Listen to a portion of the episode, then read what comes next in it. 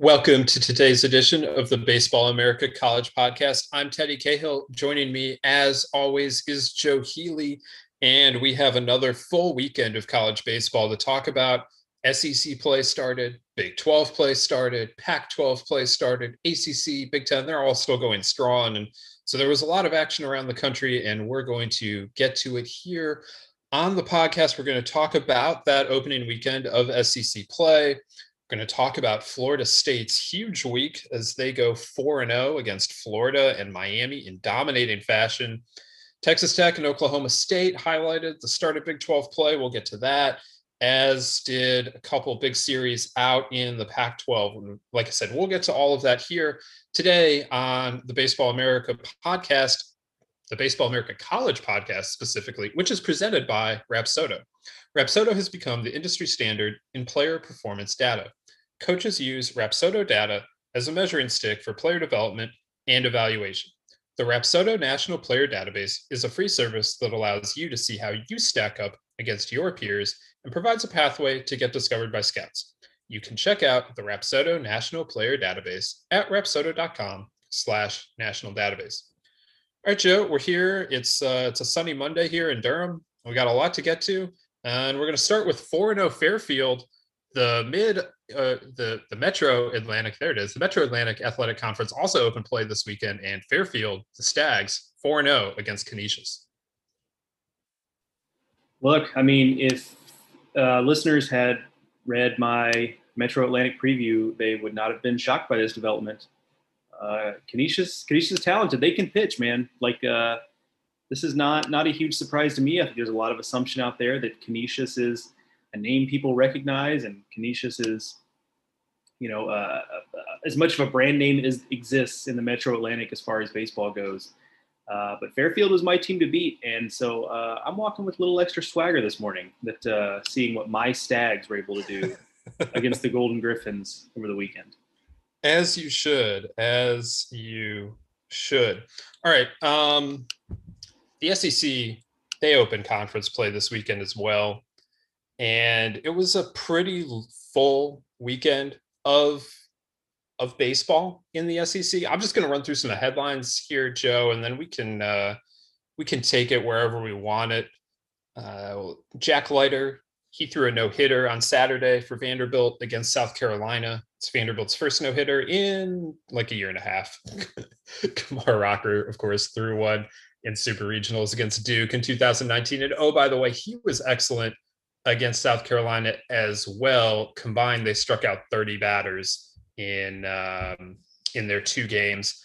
Vanderbilt wins the series. South Carolina wins on Sunday. Stop me if you heard that before. Alabama stunned Arkansas on Friday night, handed the Hogs their worst loss in Baum-Walker Stadium this century, maybe longer. I stopped looking after I got to 2000. Uh, but the Hogs come back and they win the series. Mississippi State kept rolling. They win their series in Baton Rouge. Florida, Ole Miss sweep A&M and Auburn, respectively. Tennessee beats Georgia in a tight series in Athens, and Kentucky wins its series at home against Missouri. Uh, Joe, take that. Uh, take that where you will. I like your Missouri there. That's uh, that's someone who lived not far from from Missouri for a little while in the, in the recent past. That uh, that hits home right there. Mizzou's they, a little passe. I feel like you know everyone says Mizzou now. Let's uh, let's go yeah. to Missouri. Yeah, that's my sounds like my grandmother. My grandmother, uh, who lived in in the state, uh, would say Missouri, and she used to say that, you know, if you're in St. Louis or if you're in Kansas City, it's Missouri. Everywhere in between, it's Missouri. That was her. Uh, that was her way of, of, of looking at it. So, straight from the mouth of a, a Missouri resident. I think the most well, I know you have thoughts on this, but one of the more fascinating things is, you know, Vanderbilt in that series obviously gets incredible pitching on the first two games, and you know, I wrote about this in the aftermath of Jack Leiter's no hitter, just kind of at the end of that piece, which was mostly just about his performance, but I threw like a little couple little things in at the end, and, and one of which is that I think there are a lot of comparisons to be made between the, the Leiter no hitter and the Rocker no hitter in terms of the stakes were much greater for the Rocker no hitter, right? Super regional, like nobody's going to dispute that. However, elimination game too for Vanderbilt. Exactly. Yes. Yeah. So obviously you, you set the stakes aside, but there were some similarities. I think in terms of the way Leiter in this case dominated with one pitch in the same way Rocker did. It was the breaking ball with Rocker in that game against Duke. It was the fastball for Leiter against South Carolina. I also think this is potentially kind of a game where Jack Leiter is a little more known because he's Leiter's kid and because he plays in the same team as Kumar Rocker, let's be honest. But I think this is maybe a little bit of a coming out party for him in the same way that it was for Rocker, where it's maybe he was a name that if you really follow the draft, or you obviously if you follow college baseball, but if you really follow the draft, you've probably known of that name and you knew of Rocker in 2019. But it wasn't until the no hitter maybe that you knew exactly what was up with Kumar Rocker. And, and now Leiter has his own highlight reel that's going to run for the rest of the season, all the way through the postseason, and will be shown a million times on the MLB draft broadcast when, when that comes around in July. So I thought it was kind of interesting. I think there are some parallels with the way they did it and also with what might come from this point moving forward. I also think it's, you know, in a sport, I, have said this before, this is not new ground. And anyone with, with that, that understands the sport will inherently know this. But in a sport that's set up to allow teams that win two out of three to have success, like Vanderbilt is in very good shape when it comes to that. They have the two top college pitching prospects, and now those two guys also seem like they might just be the two best pitchers in the sport. That can be debated, but there's certainly two in the discussion. That that's clear. But then on Sundays, like Vanderbilt still has some questions on the mound, and that's kind of interesting. And who knows when that'll come back to bite them? Because if if Rocker and Leiter are as good as they were this weekend, it won't matter a ton but there is an opportunity where that comes back or a, a, situation where that comes back to bite them. So that will be a development to watch as, as it goes forward because you know rocker and leiter are not always going to be as good as they were this past weekend. And so you know do, do we see that kind of uh, rear its head in, in sec play? Do they get it figured out? That's certainly on the table. There's enough talent on this pitching staff. Maybe they get it figured out but so it is, but it is really fascinating to see how good they pitched the first two days, and then the, the, last couple Sundays in particular, they've kind of floundered a little bit, looking to find a third guy to finish it off. Yeah, Vanderbilt's going to lose a series at some point this year, and it's going to be because one or both of them did not, you know, do what they like the superhuman feats that that they have been doing for the last uh the last month now. It's uh, it, it's it's incredibly impressive what Jack Leiter did.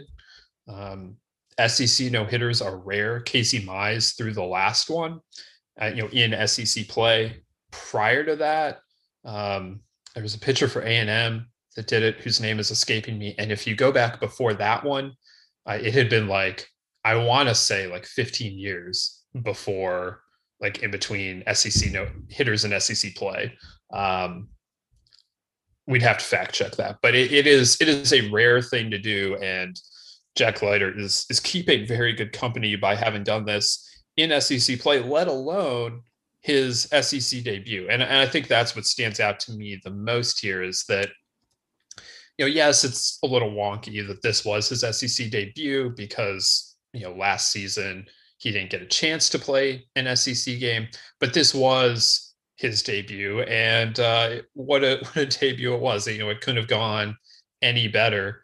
Um, I mean, I guess it could have gone slightly better if he hadn't walked the leadoff hitter, but that was the only blemish. He walked the leadoff hitter and then retired 27 straight, 16 by strikeout. Uh, you know, just what a remarkable performance. And this is against an okay hitting South Carolina team.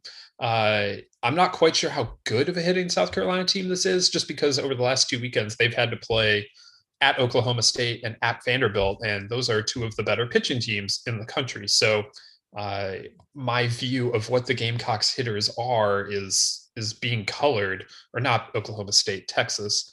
Uh, got got uh, got that confused. But anyway, Texas is one of the better pitching teams in the country too, and, and it's been on the road, and you know it, it, that's just coloring my view of what South Carolina hitters are right now, and oh by the way they go home next weekend but they go home to play florida. So you know it's uh it's another premium pitching outfit that they're going to have to face. And so yeah I, I don't know specifically how good the south carolina offense is but i know it's a solid one. I think i know that. And and leiter and, and rocker were were outstanding against it. But yeah i mean at some point vanderbilt needs to find some answers behind those guys i think you know they they covered the first 18 innings of this series with rocker leiter and uh you know newfound closer luke murphy. Um that's that's great if you can do that but there are other there, there will be other times that they have to find other answers. And uh you know right now as uh as it's gone the last two weeks they haven't really found those answers outside of the the games that that rocker and leiter start i mean the the talents there. I'm not going to be too terribly worried about it. Uh i but if if one of those guys falters at a bad time you know they they're uh they're going to be fighting it a little bit. You know it, if you if you go back to 2019 like I said, that was an elimination game for Vanderbilt because Vanderbilt lost the first game against Duke at home in a super regional. If they do that this year, they're going to feel great again having the Leiter to to follow. But the other team's going to feel a lot better about day three than I think Duke did uh, in 2019. Cleaning up uh, the the thought you had there because I couldn't come up with his name at the time either. Kyle Simonds there uh, was the guy's name. That was against Vanderbilt, by the way. Uh, it was in 2016, and I have a little connection to that game actually. So in 2016, I was still living. I was living in Houston, and that was my first season truly covering college baseball from like you know start to finish. I had done some some like you know little work here and there on college baseball. I still was watching a, a, just about as much college baseball as I do now, frankly. So I was still on top of it, but I wasn't writing as much yet. But so 2016 is my first season really being knee deep in it. And so I was uh, that weekend comes, and A and M from where I lived because I lived in a part of Houston that was closer to College Station than than other parts. So you know I could get to College Station in less than an hour and a half. And um, thanks to the newly opened toll road that lived or the by which I lived, so that made it a little bit quicker. But anyhow, so I had an opportunity. That Sunday game comes, and I'd been somewhere else that weekend, or maybe I hadn't been anywhere that weekend. So I was kind of getting itchy towards the end of the weekend. And A and M has a, at the time was was still a very new Blue Bell Park, still new in the grand scheme of things, but uh, just a few years old at that point. And so you know, nice big press. So it's one of the places where like, you know, I, I'm sure I could have reached out to to Thomas Dick, their SID, and like you know gotten made sure there was room for me in the press box and gone. And I thought about kind of on a whim just going to that Sunday game. Um, and then I didn't, and it turns out it was a no hitter. So uh, had had things maybe gone a little bit, had had had my mind just been in a different place when I got up that Sunday morning, maybe I end up at that game and end up at that no hitter, and I, you know I get to see it live. But uh, I I did not, and uh, that's you know that's that's the way it goes. Sometimes you miss out on on stuff like that. But um, I guarantee you, had I been at that game, I would not have forgotten Kyle Simonds' name. I can tell you that much. it is. Uh, it's kind of crazy how things go. I um, it was either Scherzer or Strasburg threw a no hitter on uh, the final day of the regular season for the Nationals several years ago, and I happened to be in DC at the time with my friend, and we talked about like, oh, we could go to the Nats game today, and then we didn't, and uh, then that happened. And yeah, it's uh, it's the it's the would haves, could haves, should haves that uh that come to define no hitter viewing experiences sometimes. Um, all right, so we're going to talk more about the SEC opening weekend uh, in a minute here, but first, check this out. All right, Joe, we talked about Vanderbilt beating South Carolina, strong series win for the Commodores, and of course about Jack Leiter's no hitter there. The other big story from the weekend for me was Alabama and Arkansas. I we talked about this on the preview podcast. I was very interested in the series, and uh, you know I think uh, I think what happened on the field bore out why I was so interested. It started with a bang as Alabama upset Arkansas 16 to 1 on Friday night. Like I said, that was the worst loss in Baum-Walker Stadium this century. And I mean, that was it was a strange game from the jump, really. Alabama put 10 runs on the board in the second inning, never looked back. Uh, we talked a lot about how Arkansas dug itself holes early in games, uh, early in game one of series throughout this uh, this season, but they had always been able to come back. Well, they finally found a hole they couldn't dig out of. Uh, but then the Razorbacks came back with a, a 9 1 win on Saturday. That surprised exactly nobody, I assume. You uh, you punch the number one team in the mouth. Uh, you expect them to respond. That's exactly what happened on Saturday. And then on Sunday, it was a it was a good rubber game. Uh, that Arkansas did just enough offensively to win three to one. Alabama got the tying run to the plate in the ninth inning, but could not bring it home. And uh, as a result, Arkansas remains number one in the top 25 with another series win. Alabama takes the series loss, but to my mind, anyway, uh, really validated everything we had said about the Tide coming into the season. Yeah, totally agree. And there's a reason why we didn't really move Alabama in the rankings because that was that was probably about the the expected result. Now, you know, winning the winning a game by scoring 16 runs was probably not something that we would have predicted. Although we did talk a little bit about how you know Arkansas's pitching staff just kind of has these blips, and you know I think if you're if you're Arkansas, like you you just kind of saw what can happen. You know, uh, like that is very much a result on the table for Arkansas this season with what we've seen from them. They just have these these blips where they'll have games where they just struggle to get folks out and it's not even like the same guys they're running out there you know like it's it's like a different guy every time sometimes you know so that that is on the table as a result for Arkansas, and that I think that will always make as much as I like most of what Arkansas has brought to the table. I certainly like the results. You know, I think that gives me a little bit of pause about them, just knowing that that is is is in there. You know, and, and probably will be for the remainder of the season. So that was a just kind of a little bit of a surprising result in some ways, but not so much in others. But yeah, Alabama, Alabama was right there. You know, that they obviously had the middle game where Arkansas uh, kind of punched back, if you will. And that third game was was just a real tight, uh, well played Sunday game. Uh, you can't ask for a lot more on a Sunday than than that game because it was it was well played and, and, relatively low scoring. And so that was uh, that was good to see that that series end on on that kind of that kind of note. But you know, I think Alabama is who we thought they were. You know, to to, to quote uh, an often used phrase. And if you know, there's obviously a lot of kind of mystery about what's going on with Connor Prielipp and what we might or might not see from him moving forward. But this pitching staff has really done a nice job keeping them above water w- without him. You know, uh, you know, with Tyler Ras and Dylan Smith and Antoine Jean uh, in the rotation, all all lifting some some heavy loads. And so if if Prielipp comes back and he's if he's healthy, they feel even better about that unit. I think that's a, a really good starting rotation if if he's back. Um, and it's it's pretty solid as it is. It's going to keep them in games and um, we obviously saw the, the the ceiling with the offense on what they did on Friday night. So you know, Alabama, very good team. You know, I'm, I'm I'm happy that we've we've stuck with them early on, and you know they, they haven't moved a lot because they really have yet to blow us away with a weekend, but they've done exactly what we expected they would do, and this weekend was more of the same. Yeah, I would. Uh, I, I would. I would agree with all of that. I'm very interested this weekend. Ole Miss goes to Tuscaloosa. What what's going to happen there?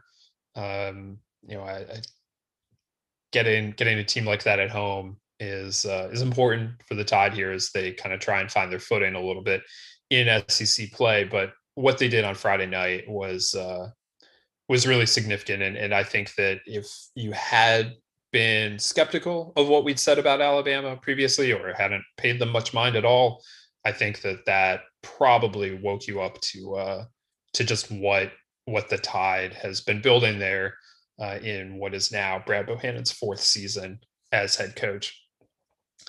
Um,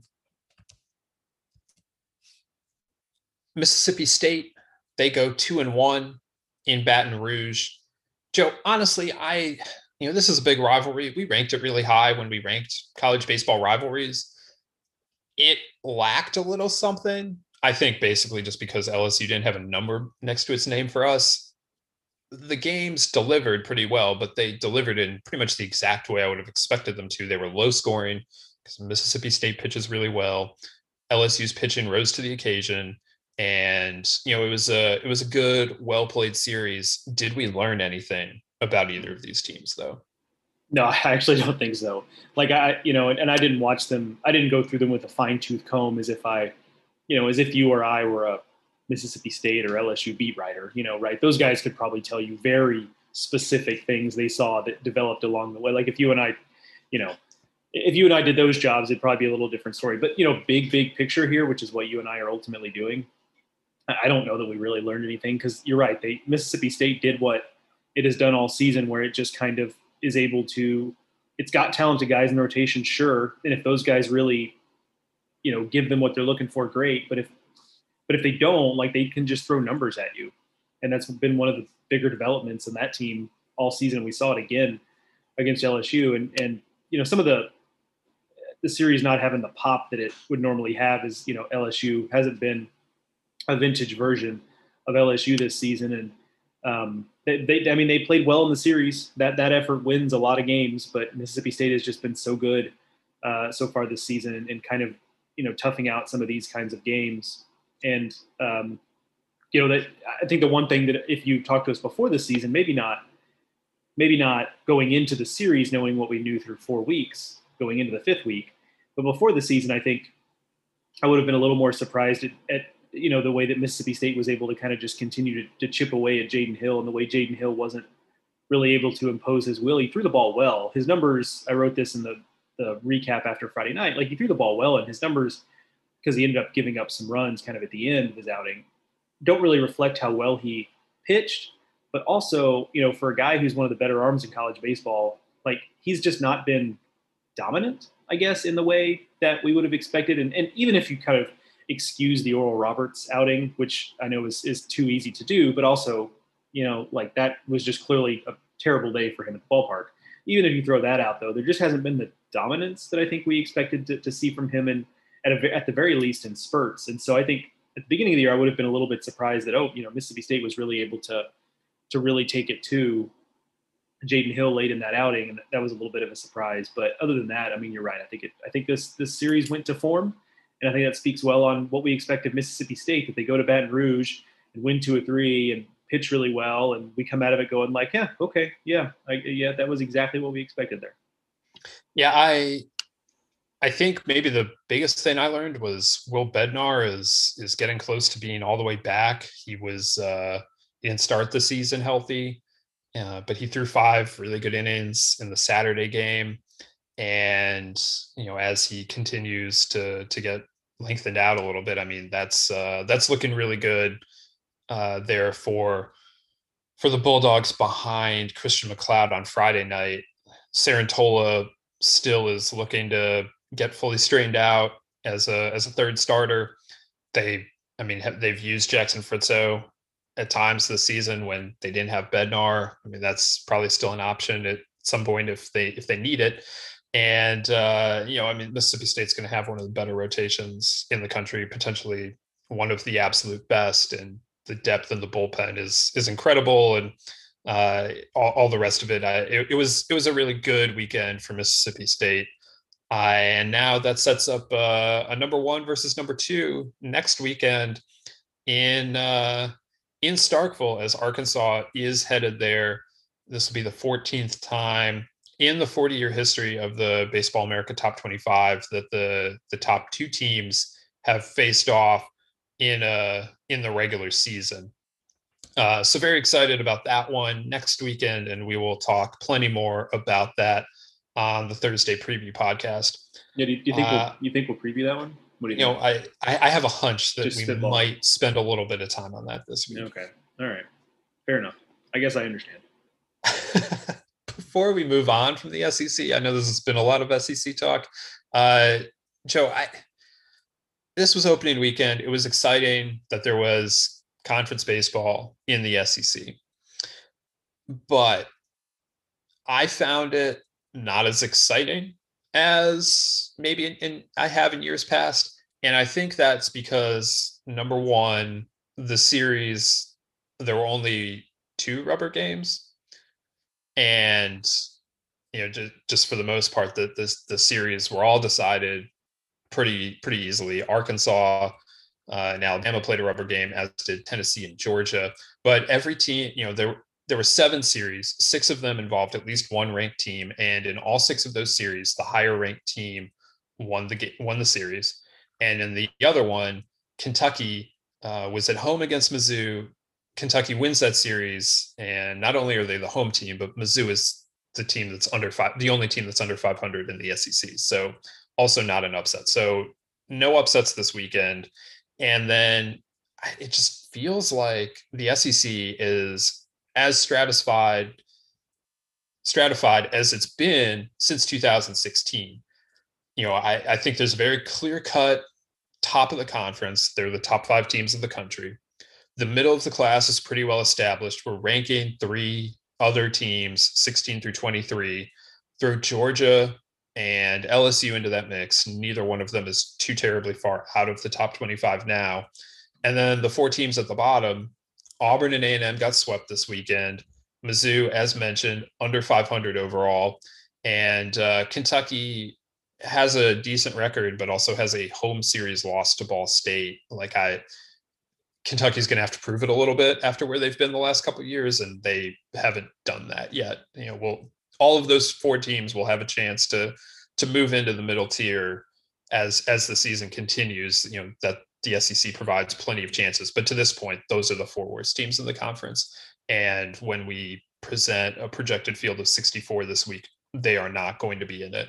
So, eh, you know, right now, I just feel like at least after five weeks of the season, you know, it with the SEC having what seems to me like pretty clear cut tiers, it's uh, you know, maybe one team will move here and there. You know, maybe Tennessee goes on a run and pushes into that top, top tier. You know, I don't know, but like right now, it just seems like this is the way it is, and you know, until those top top teams play each other, it's uh, you know, upsets are are less likely. You know, what's so funny about that is I didn't maybe on a previous podcast I had said it, but I, meant to say it in the the weekend preview podcast last week and, and just didn't because it you know got away from me there. But you know, I, I was going to to kind of sarcastically say like a thank you to all those conferences starting conference play because I'm really tired of looking on the you know the ESPN app and like all of my choices of the games to watch are just a bunch of ACC series of teams that I've already watched four or five times this year. And so it was going to be nice to have a little bit of variety. The funny thing is, you know, we had that this weekend.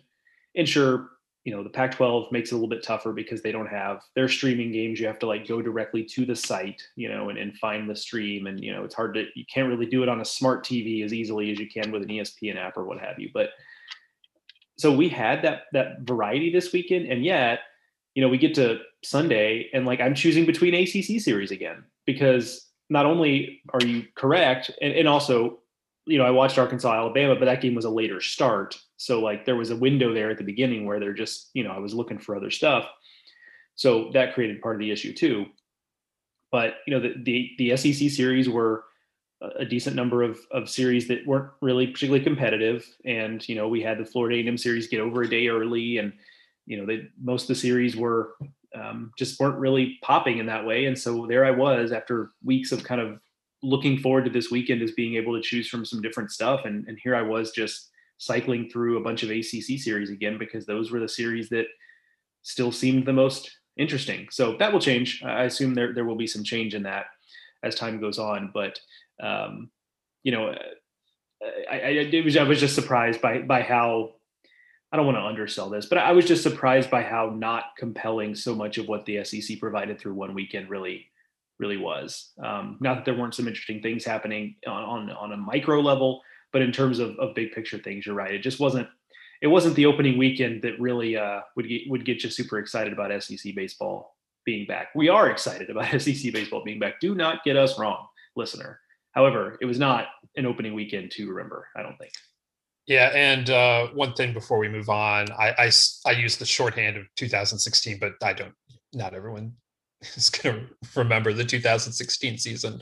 Uh, you know, specifics perfectly well. So in that season, the SEC had seven hosts in regionals. That was a record, but it didn't get a single other uh, team into the into the tournament, uh, which was strange to say the least. So you know, if you're, I, I don't think that there are going to just be seven regional hosts and nothing else. Like I think that you know they have five, six, maybe seven hosts. Uh, but like there should be a couple other teams that that get into the uh, into regionals this year, unlike in 2016. But like then, I, I think there's a clear cut top of the conference and a clear cut bottom of the conference.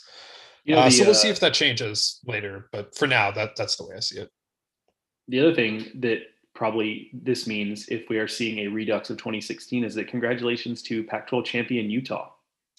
Um, that's going to be a big deal. Like that's going to be surprising. I don't think people are going to see that coming. That was, uh, but but here we are. If we're going to do 2016 all over again, congrats to Utah. Uh, congrats to uh, BC on getting to a super regional, and congrats to UC Santa Barbara on going to Omaha. Well, you know, two out of three ain't bad.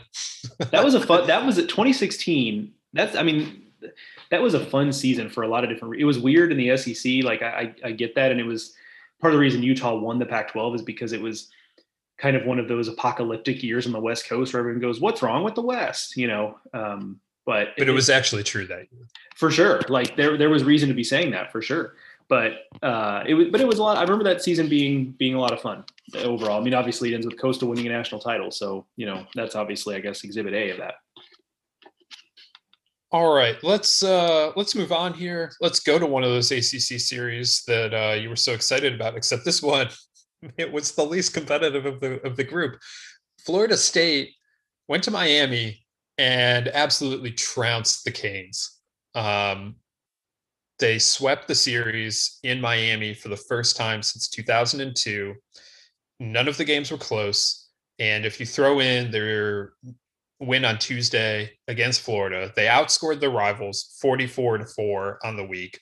The closest game after 5 innings of any of those four games was Saturday's win in Miami and you know after you know midway through the game Florida State was already up 4 runs.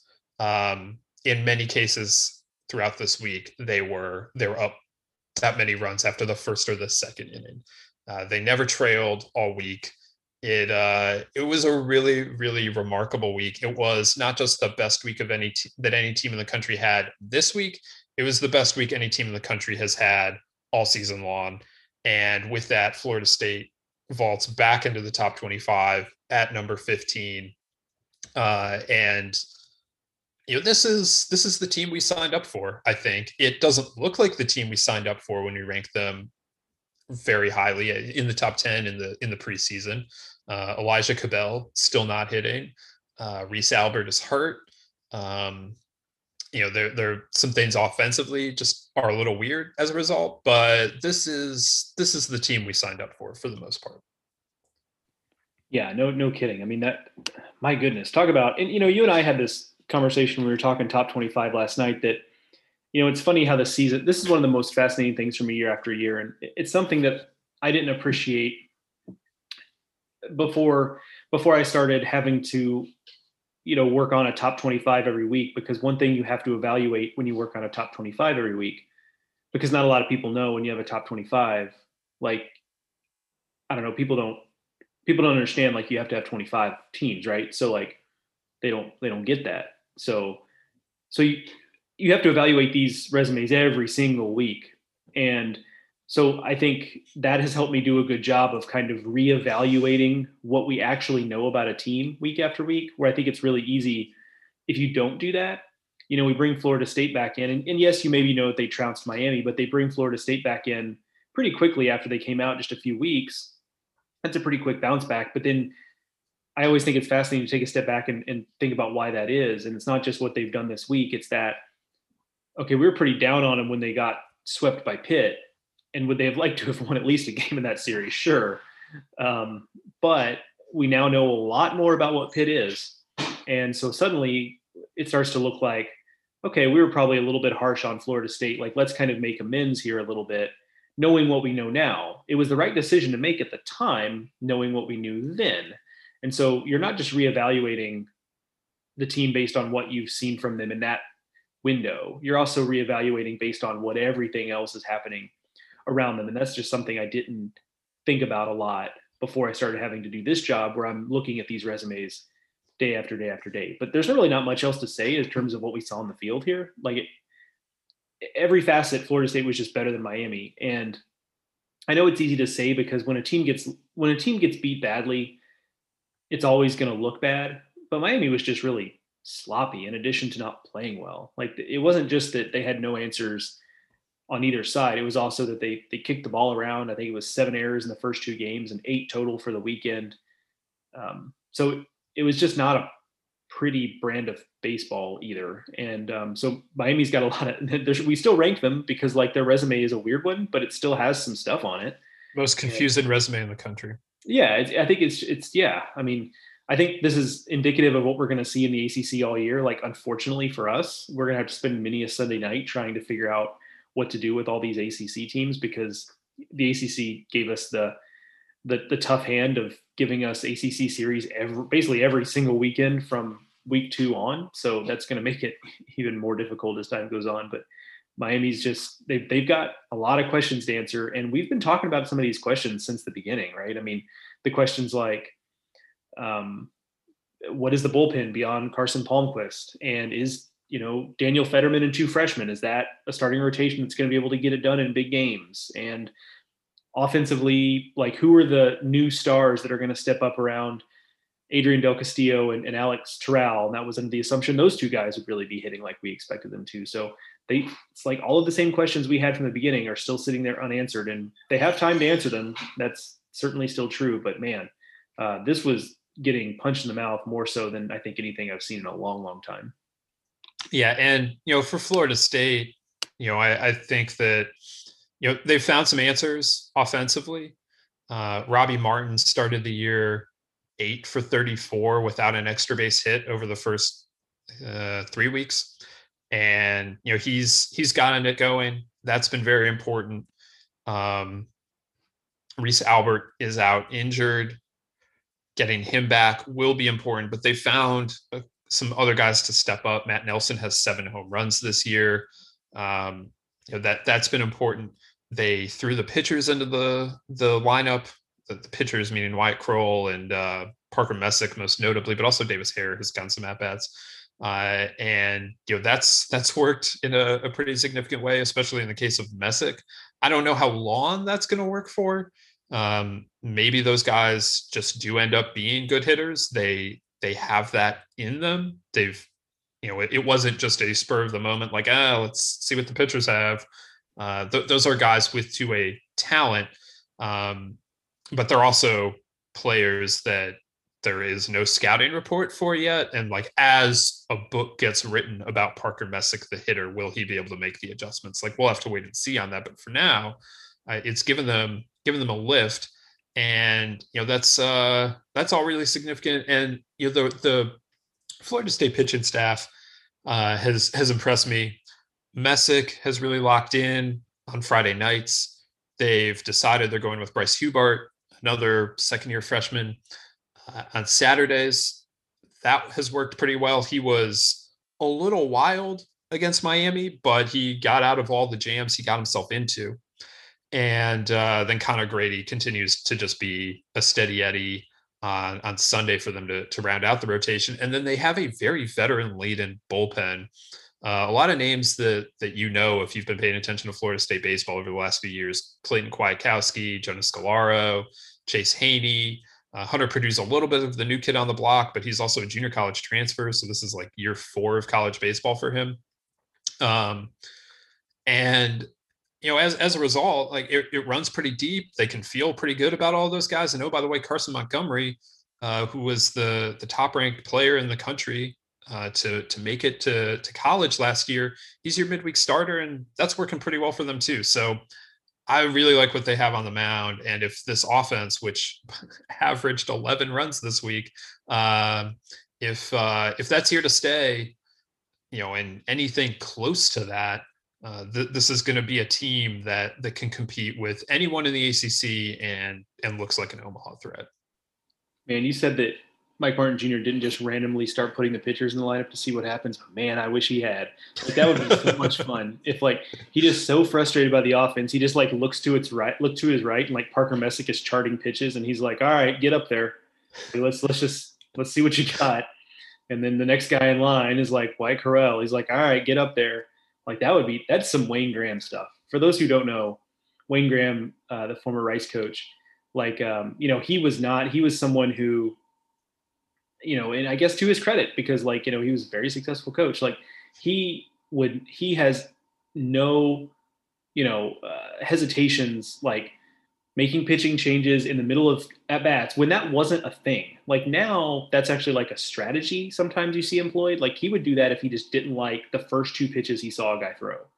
He would put pinch hitters in in like 0-2 counts if like the fir- the guy who was up the plate took two strikes he didn't like. You know, he would he, he would just he would put in a pitcher who hadn't thrown in weeks because he was just giving a guy a shot or because he was frustrated with the guys he was normally using. Like, so I would not have put it past Wayne Graham to do something like that. Like, get a guy out of the dugout who hasn't hit since high school four years ago and just give him regular at bats just kind of because he's angry at the guys he normally has up there. But unfortunately, you're right. That is not the case we are seeing right now, but boy, would that be fun. Uh, that's uh, taken from a different time, Wayne Graham.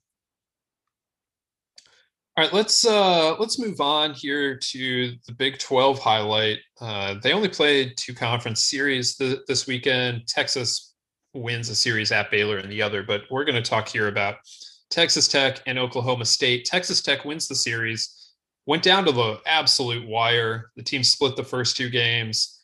Tech got uh, a lead going into the ninth inning on Sunday. Uh, Oklahoma State loads the bases only gets one run. They needed two to tie the game uh, in the ninth inning. So Texas Tech comes out with the series win.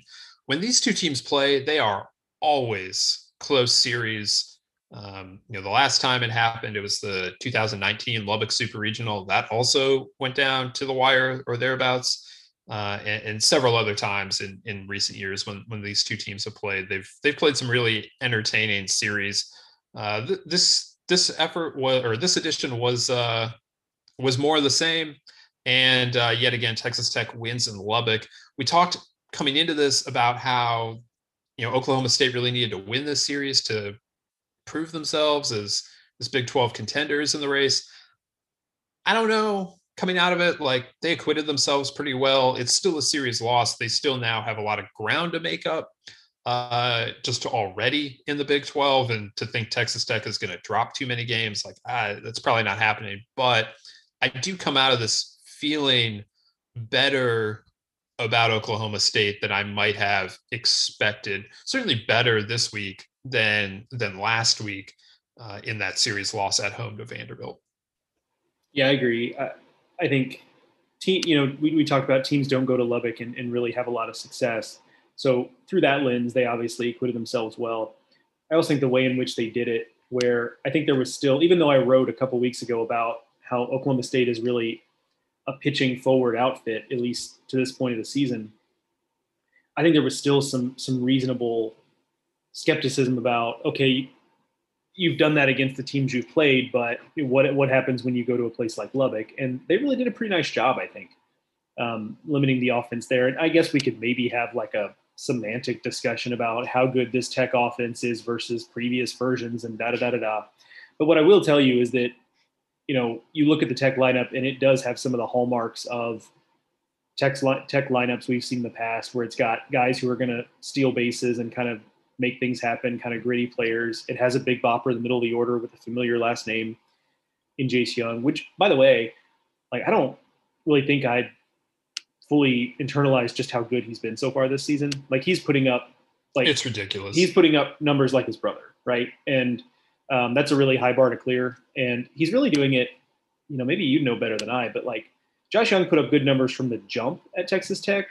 But like, if we're just saying 2020 didn't happen with Jace Jung, like in calling this his freshman year, might be. I think he's probably on a better pace than what Josh was. Now, that's not quite a apples to apples because 2020 did happen, and Jace Jung has now had more than a year in this in this program. So it's it's not an easy comparison to make. But point being, like he's putting up absurd numbers. Like he is he looks like a bona fide star. So that's been a huge development for Texas Tech. But but by and large, I, I think Oklahoma State feels good about the way they were able to compete there. And for Texas Tech, I liked the fact that um, you know we saw you know their pitching staff come in and you know Patrick Monteverde threw really well again. Like it's clear at this point, um, as unorthodox as it is, the way that he has arrived at Texas Tech as their steadiest starter, like it seems pretty clear that like this is not a fluke. Now he's probably not going to pitch this well the rest of the year because then he would be Big 12 pitcher of the year probably. But he is clearly good enough to get this done. So that has been a big thing. You also had to like what you saw from Brandon Birdsell, who's been a little more up and down this season. But you know, in a loss on Friday, he was really excellent. Had he not been uh, opposing Parker Scott, who is even better, he wins that game for Texas Tech more often than not. So I also kind of liked some of what I saw with Texas Tech on the mound. Um, you know, I wish we could. That's a series as much as there were a lot of series this weekend where I was kind of like, eh, you know, that's a series I wish we could run back because I, I thought it was really intriguing. I did think we learned some things about these teams, and I'd like to see. Honestly, I'd like to see three more games. Yeah, it was uh, it was everything that you could have wanted from the from this series, and uh, I fear that this might have been the Big Twelve series of the year, and it's already it's already come and gone. We'll see what uh, what happens when Texas plays either of these two teams, and you know I'm not writing off TCU, but I think I've made it clear that I'm a little uh, a little down on on where the frogs are versus where I thought they might be coming into the year. But uh, a great start to the Big 12 Big 12 play.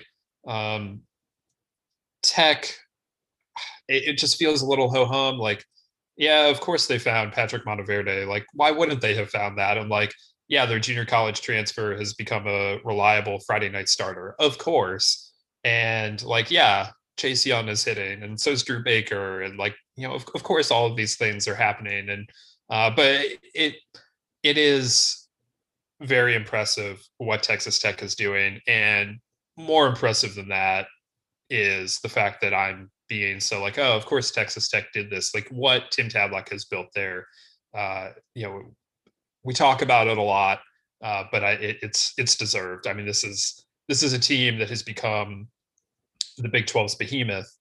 And you know, if you go to the pre Tim Tadlock era, it was it, it, has one conference title in its history. So uh, the it's it's very impressive what they're doing. Uh, and and this weekend was more of the same, but more of the same for the Red Raiders is uh, is a really high level, and uh, this is this is looking like another Omaha outfit, I would say. Indeed, yeah, I, I will scream that from the, rooftops. Like I'm, I'm glad you bring it up again. Like Texas Tech, for much of you know the 21st century, has been an also ran in the Big 12. Like they would have little moments where they'd pop up and they'd be they'd put good teams in the field, but they had a little bit of a heyday under Larry Hays, who was the coach in, in Lubbock for a long time and did a really good job. Like he's a legendary coach there and deservedly so. And they had a really good run in the late 90s and the early days of the Big 12, late 90s, early 2000s, where they were one of the best teams in the country. I think they were even number one in the country at some point in some polls. I don't know if it was BA, but um, for there in the late 90s. And a lot of talented players came through there. They won a lot of games. But then it was a pretty narrow span of years, and they went kind of back to being a team that was good but not great. And then, of course, they, as time went on, they they became, you know, really mediocre until Tim Tadlock got there. So doing it in Lubbock is not an easy thing to do. Um, you know, it is it is out there in West Texas. They're not super close to any of the big recruiting hotbeds you know they it's not um, you know they, they don't have the coast or you know the the mountains or a big city to recruit to like they're working with a lot of what you would think would be disadvantages from the very beginning and in the face of that it has turned into far and away not even close the most consistent program in the big 12 it's it's absolutely incredible they were not number one uh, they they have never been ranked number one in the baseball america top 25 well uh we'll see. Maybe this year we've already had two first time number ones. Maybe maybe we got room for a third. We'll see. Um, all right, let's move on to the Pac-12, which opened uh, conference play, and the big series there was Arizona going to UCLA, and then Arizona State uh, going to Oregon was the undercard to that, and those series both turned out to be pretty interesting. The home teams won them both, so that's UCLA knocking off Arizona. Oregon beating Arizona State. I was pretty down on UCLA a week ago after they lost to Cal Poly. They responded in a big way back at Jackie Robinson Stadium, facing the best offense question mark probably the best offense in the country and uh, the their pitching staff you know definitely rose to the occasion and and held the wildcats in check that was impressive and then up the coast in oregon Oregon continues to roll. They're they're pitching well. They're hitting well.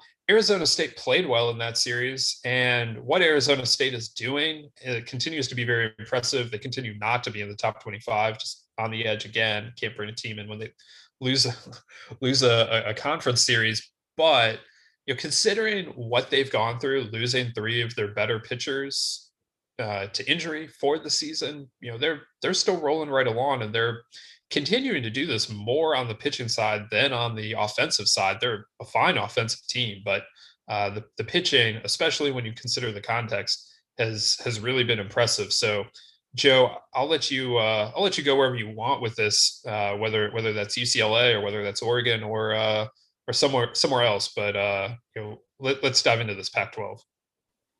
Yeah, with UCLA, like it, it's interesting because we're we're viewing them through the context, and understandably and rightfully so. It's not a criticism of us. We're viewing them through the context of this was a team we had number two in the country coming into the season, and we thought was closer to Florida than closer to, say, Texas Tech. And so, through that lens, they have been really inconsistent and a little bit disappointing. Um, and that's the only context through which we can fairly view them, right? But let's say we erased our brains like a Men in Black style, you know, and, and we just kind of viewed this team and we viewed them through, you know, it's a spectrum of you're trying to get better and you're trying to work towards the postseason. If that's the case, what we saw this past weekend was a was a big step in the right direction because you're right in that they did mostly limit the Arizona offense. You know, Arizona had I guess 10 hits in the middle game and scored seven runs and hit a few home runs and I think that, that Arizona's a good team. Like that that's just going to happen. But the Friday game is a was a quintessential UCLA Friday win where you know Zach Pettway gives them five shutout innings. He looks more like himself than he has at any point so far this season. So perhaps he's rounding into form. You know the bullpen holds on um, you know and then they win the game on a bases loaded walk in the bottom of the ninth inning and kind of just can we talk about that for a second? Jack philby drew that walk. Jack philby as of friday night i should pull this up here in a second he'd walked 19 times already this year. He's hitting like 180 like yeah. I don't know what it is about him but like for some reason pitchers don't want to throw strikes to a guy who doesn't really strike you as a power threat. I don't I don't know what that is. It's outstanding plate discipline from Philby's perspective, but uh, he is now hitting 152 on the season, still just the 19 walks. In 30, it, he, he's had 33 at bats. He has five hits and he's five for 33, one home run, but he has 19 walks. I, it's one of the craziest things I have found stat wise this season. That is really interesting. Uh, maybe I'll make a note to go back and watch all of his watch his at bats because there are other guys you see that have like just absurd walk numbers, but then they also have like fairly high strikeout numbers, and it's like okay, he's only struck out five like, times. Right? Yeah, like because with some guys it's like okay, maybe you should be swinging the bat a little more often. Yeah, yeah. It's not it's not a passive thing here. Like it's yeah. an actual just like he knows what this it's sound yeah. control is what it is. Yeah, that's incredible. Like that that's the thing. He's hitting 152, but like 472 on base. Like hit him lead off. My goodness. Um, anyway, yes, you're right. So that, that is that is correct. I'm glad you drew my attention to that because I would probably have glossed over that. But so you know, it's kind of a typical UCLA win, and then I would even say Sunday was too, where it's like it's a close game. Uh, you know, the pitching isn't quite as good because it's Sunday, and then you know, late in the game, UCLA just kind of manufactures a bunch of runs, you know, and, and just puts it on Arizona. And before you know it, you look up and, and UCLA has has run away and they and they win the series. So um, again, through the context of the way we view this team in the postseason, still doesn't look exactly like I think we thought it would look. Understanding that this is a team building towards playing its best baseball in June, uh, I thought this was a, a really big step for them. So I take a lot of, I, I, I won't say a lot, I take a, a, good amount of positive out of this for UCLA, understanding that it still feels like they're working, they're working through some things. And uh, on the other series, uh, yeah, kudos to Oregon again. Like they, you know, it's this group of guys that we knew were talented. We, we've said this before, but you know, the fact that arguably the two biggest catalysts for Oregon being where it is right now are Kenyon Yovan and Cullen Kafka, who were two guys who have been known quantities in college baseball or known talented players anyway in college baseball for a long time and just hadn't ever really put it together. And then, you know, last year maybe would have been the arrival year, but instead it's this year. And so the fact that it's it's those guys, and this is not a, a case of Coach Waz bringing in an entirely new roster and getting it done with a bunch of new faces is, is kind of fascinating and interesting and i think probably rewarding for those guys and for this oregon program that it's kind of a group of guys that had dealt with some downs in, in, in this program and had dealt with struggles and and now they're they're winning games and so you know uh, you have on uh, this weekend. You know, Kafka continues to, or uh, continues to hit the ball well, and Kafka has a career day on the mound, and, and it's pretty cool to see this team kind of continues to to roll on. And I'm even with you on Arizona State, where I think this is a, uh, you know, I kind of compare it to the 2016 Arizona State team, where, and I forget if it was that they'd had guys leave the program or they had injuries or what it was, but the 2016 team for Arizona State, you know, kind of had like one and a half reliable starters and then just really pieced everything together on the mound after that. And they ended up in a region. And, you know, and Tracy Smith was very open that season about the fact that he thought his team was overachieving a little bit. And I think this team is more talented than that one. And the offense is pretty good. But I do think this team is kind of that team where I think they're a regional team. I think there are going to be times where we kind of look around and go, how are they doing this? Because I think they're going to steal a series or two. Um, but then there are also just going to be times where they just don't have enough. And they you know they, they they play well but just come up a little bit short. And i think that's what happened this weekend. They they played pretty well just ultimately didn't have enough. And i think that's going to kind of be the reality for arizona state. It's a, it's a good team. I think if they're healthy could have been a team that maybe surprised us a little bit and could have been a, maybe a great team i just don't think it's necessarily in the cards but i think they deserve a lot of credit for fighting the way they have so far this went a little under the radar uh, but usc swept Washington in Seattle. Uh, and the Trojans have now won six in a row. I basically wrote them off, at least in my head. I don't, probably didn't say it on the podcast, but I basically wrote them off after they got swept in the uh, whatever we're calling the LA College Baseball Classic this year, the the tournament that they and, and UCLA co-hosted. Um, and they not only did they get swept that weekend against Fullerton Pepperdine and UCLA, but they they were not competitive. They lost by a combined score of 26 to 6. Um, the closest game was a 5 nothing loss against Fullerton on Friday night. And while Tanner Bibee is pretty good, like still not great to lose 5 nothing on a Friday. Uh, they they've rebounded though. You know, they swept Nevada at home last weekend. That's a pretty decent Nevada team. I'm not quite sure where they stand in the Mountain West pecking order, but it's a decent Nevada team, I think. And then, you know, I, I've definitely mentioned before that, you know, Washington is one of those teams that I am just always going to like fall into a trap into thinking the Huskies are probably a little bit better than they are. Uh, I certainly did that coming into the season. It looks like they're now eight and nine. But anytime you go on the road in the Pac 12 and you sweep a series, especially if you're going to Seattle in March, like I, that to me seems uh, not insignificant. Uh, you know, so it, the Trojans with with six straight wins now, they're they're up to to nine and six. I mean, things are things are looking up there uh, for USC going into a massive series for them next weekend. Uh, it's a it's another rivalry with with UCLA. They get the, it at home, uh, so that that's important. But you know, I guess what I'm saying here is we cannot write off the Trojans just yet. And uh, this weekend against UCLA just got a lot more interesting. Indeed, it also you know USC is pretty familiar in my mind because they were quite literally the last team I saw in person uh, I guess them in, in UCLA. The last team I saw in person in 2020 before things shut down. And you start to look at it, and you know, outside of like last year at this time, Clay Owens was like clobbering the baseball, and, and he still has three home runs, so he's he's making some contact. But when you said that, I thought Clay Helton. Yeah, Clay Helton was out there. They snuck him out there. Like he's not a great athlete anymore, but uh, he can play a little first, so they put him out there. And yeah, Clay Helton. Uh, well, look, I mean, the football team has been a little bit disappointing at USC. Nobody would really dispute that. So they had to get a little more value out of Clay Helton's deal. We're uh, so we're like, this down. We are going to uh, just evaluate at some point in this offseason. You can look for top twenty-five football coaches as baseball players. Yeah.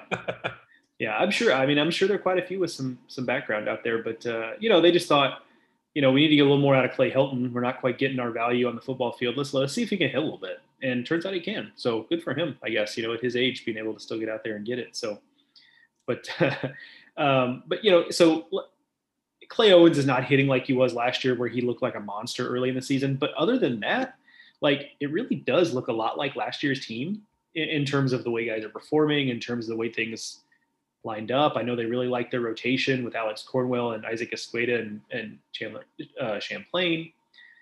So, you know, if you liked last year's team and there was a decent amount to like, you know, with the way they were playing anyway, um, th- this year's team is pretty similar, I think. So uh, we'll have to see. But uh, yeah, I think there's there's reason to be a little bit optimistic, and I think it's clear. Like I try not to speak in absolutes, especially on such a small number of games. But I think when you look at the way they played last year and uh, you know a small sample of this year dealing with early adversity and, and appearing to to be heading in the right direction, like I think it's I think it's clear, um, you know, that Jason Gill has hit on something there, um, and, that, and that something he and his staff are doing there is is working. Whether or not we see that the best results of that this year or some year in the future remains to be seen. But it, it's clear they're they're pressing some buttons there that are that are working. First Pac-12 sweep for the Trojans since 2015. That's hard to believe when you consider. Like, I don't mean to be mean or disparaging here, but when you consider how much teams like Washington State and Utah in particular have struggled, and then like you know, there's been years when I mean, Oregon. There, there was a year, two years know. ago, that Washington State won like literally two Pac-12 games. Right. So when you apparently one that, of those came against USC. Yeah, when, when, you consider that, like that, that is hard to believe because it's not like USC. USC's not been very good. They also haven't like bottomed out, bottomed out the last five years or so. Yeah, so that's a that's an intriguing one to watch. Oregon State won a series against Washington State. Speaking of uh, of the Cougars, I don't at this time really know what to make of either of those teams. They both seem intriguing. I think it's safe to say Wazoo is better this year uh, in year two of Brian Green. Probably not a surprise. We had Brian Green on the podcast uh, back in June.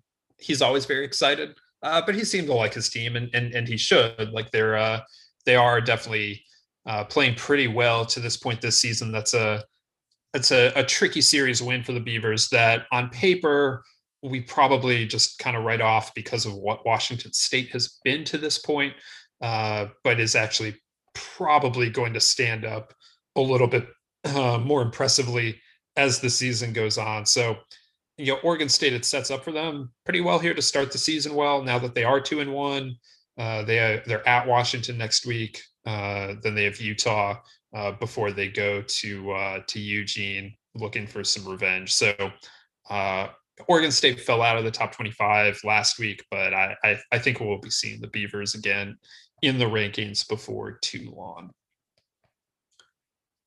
All right, Joe, before we get out of here, uh, I got a quick uh, quick crossover here between uh, football and uh, and basketball. So I saw on Twitter last night that David Hale, ESPN writer, uh, looked it up, and he said four schools have won a bowl game and an NCAA men's basketball tournament game this year. Somebody in my mentions said that there was a fifth. The fifth is Wisconsin. For our purposes, Wisconsin is irrelevant. Uh, so four teams that, that David Hale mentioned having won a bowl game and a men's basketball tournament game this year: Alabama, Oklahoma, Oklahoma State, and West Virginia. Joe, how many of those teams do you think add a win in the baseball tournament to uh, to their their scholastic re- or their uh, athletic resume this year. Of those four? Of those four. Yeah, what were they again? Sorry, one more time. Alabama, mm-hmm. Oklahoma, mm-hmm. Oklahoma mm-hmm. State, West Virginia. Uh, I'd say probably two of the four. I think Alabama and Oklahoma State feel like the over under is two and a half, right? Because right. like that yeah. that seems pretty clear.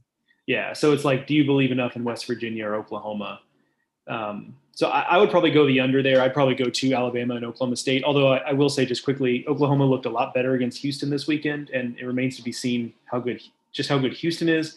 But it is possible. We tend to sometimes. I'm guilty of this.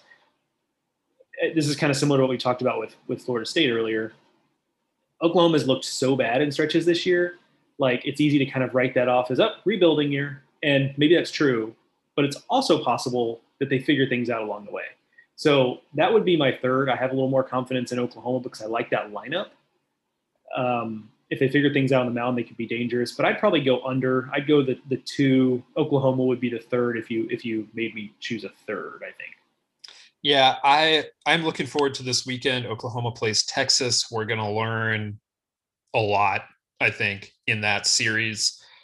They're trending in the right way. And as as I mentioned, we're going to have a projected field of 64 this week. And like I've done some thinking about it over the weekend. I haven't put pen to paper yet.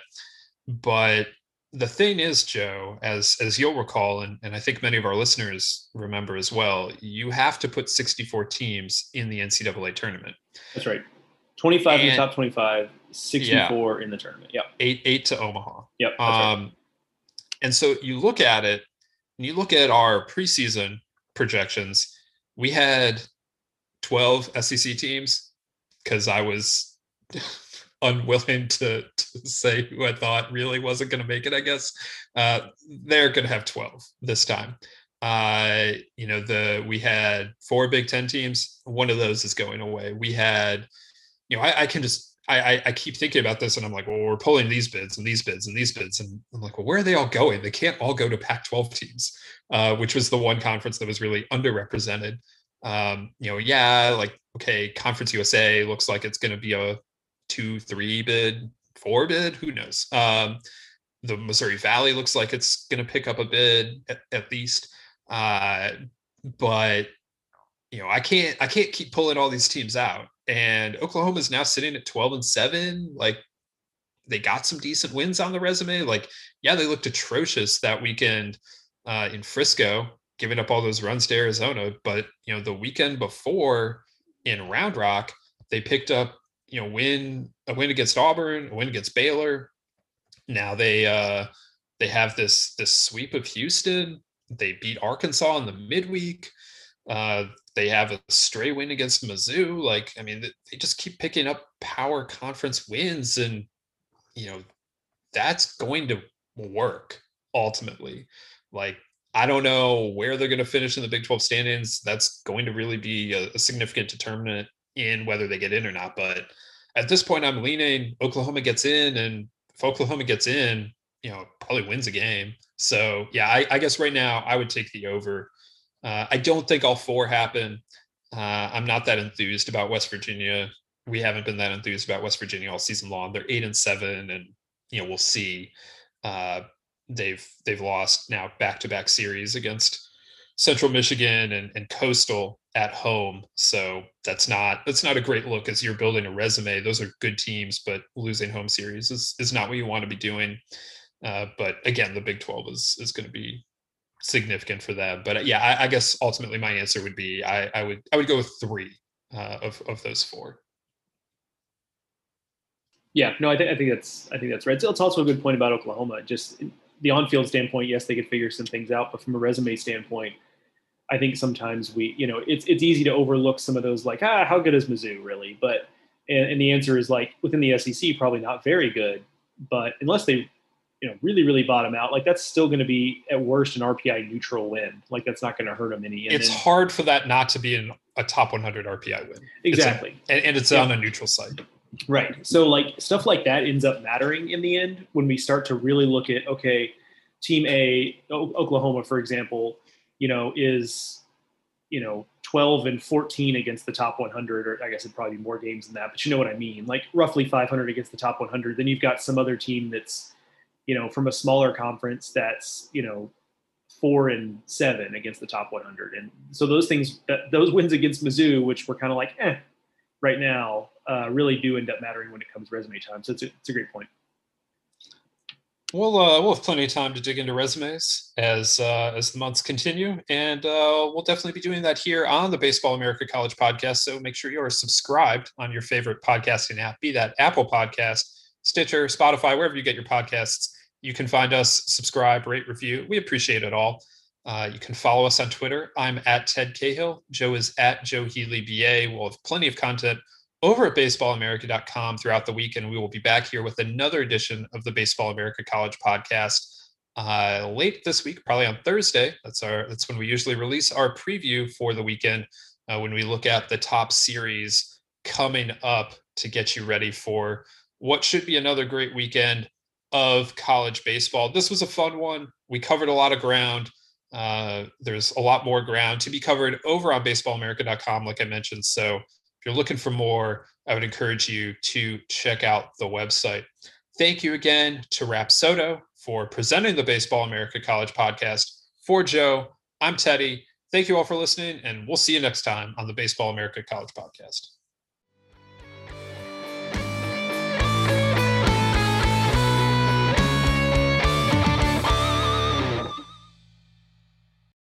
If you're a woman over 40 dealing with hot flashes, insomnia, brain fog, moodiness, or weight gain, you don't have to accept it as just another part of aging. The experts at MIDI Health know all these symptoms can be connected to the hormonal changes of menopause. And MIDI can help with safe, effective, FDA approved solutions covered by insurance. 91% of MIDI patients get relief from symptoms within just two months. Book your virtual visit today at joinmidi.com.